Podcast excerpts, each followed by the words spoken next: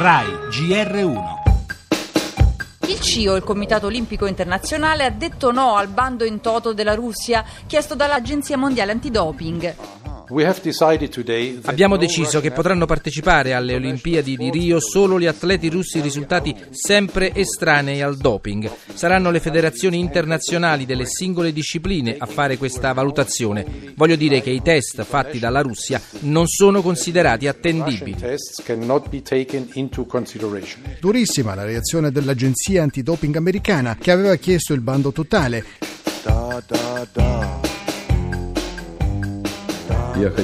Siamo riconoscenti per questa scelta del Comitato Olimpico Internazionale, una decisione oggettiva adottata nell'interesse del mondo sportivo e per l'unità della famiglia olimpica. Questa decisione non è, come ho sentito dire, pilatesca, mi pare che sia ineccepibile. Le sanzioni non possono essere collettive, devono essere individuali. Rimane il discorso della Russia che io credo non sia neanche finito qui. Lì bisogna andare fino in fondo.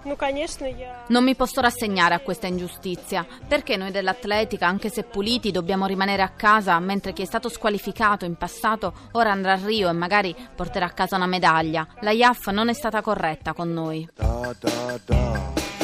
Più controversa che mai alla fine è arrivata la decisione del Comitato Olimpico Internazionale sul caso doping.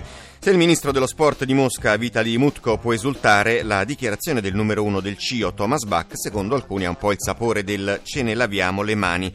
Non per Mario Pescante, che lo avete sentito, nel Comitato Olimpico rappresenta il nostro paese ed è di altro avviso. A pochi giorni dall'inizio dei giochi è comunque un salvacondotto. In così poco tempo le singole federazioni chiamate in causa difficilmente riusciranno a fare pulizia e così restano fuori solo i protagonisti dell'atletica leggera, per loro il bando era già scattato.